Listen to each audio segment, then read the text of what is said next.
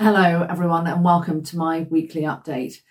I expect many of you have seen uh, the speech from George Eustice yesterday at the CLA conference, where he outlined his sort of wider vision for food and farming in this country, as well as more detail on the SFI. Has certainly much appreciated his comments on food security, self sufficiency, we've said for a long time that putting that figure down of 60% uh, and growing it wherever possible is, is absolutely essential. We still don't have that in writing. I think it's something that, that we should have because it really is effectively the litmus test, not only of this government, but future governments to, to come.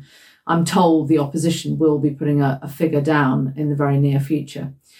But on the detail on the SFI, yes, definitely progress for the tenanted sector, more detail but a glaring oversight is the moorland scheme, which actually just looked like it was tagged on uh, at the end. So for us, the absolute prerequisite has been all along and remains that we've got to have a, a detailed scheme that works on farm that is economically viable, that really does give a fair return for those goods that are provided. And I have to say, I, I, still don't see enough of that, and I definitely don't see any of that in the moorland scheme. So we're being reassured by DEFRA that that scheme is being developed.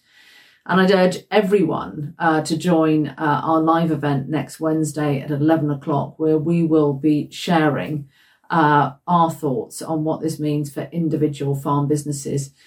But I still, having called for a delay and a review, I still have the same concerns, if not greater concerns, around delivery. We've simply got to pilot delivery. We've got to make sure that this scheme works.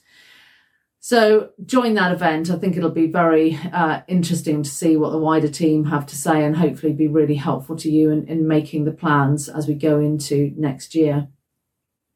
We also hosted our tenants conference this week, uh, very ably chaired by Tom Bradshaw, Vice President, uh, and he welcomed in Victoria Prentice uh, as Farming Minister and uh, Daniel Zeichner, who was replacing Luke Pollard, who sadly lost uh, his role uh, in the reshuffle. So it's just to say a big thank you to Luke for all that he has done in working with us over the years.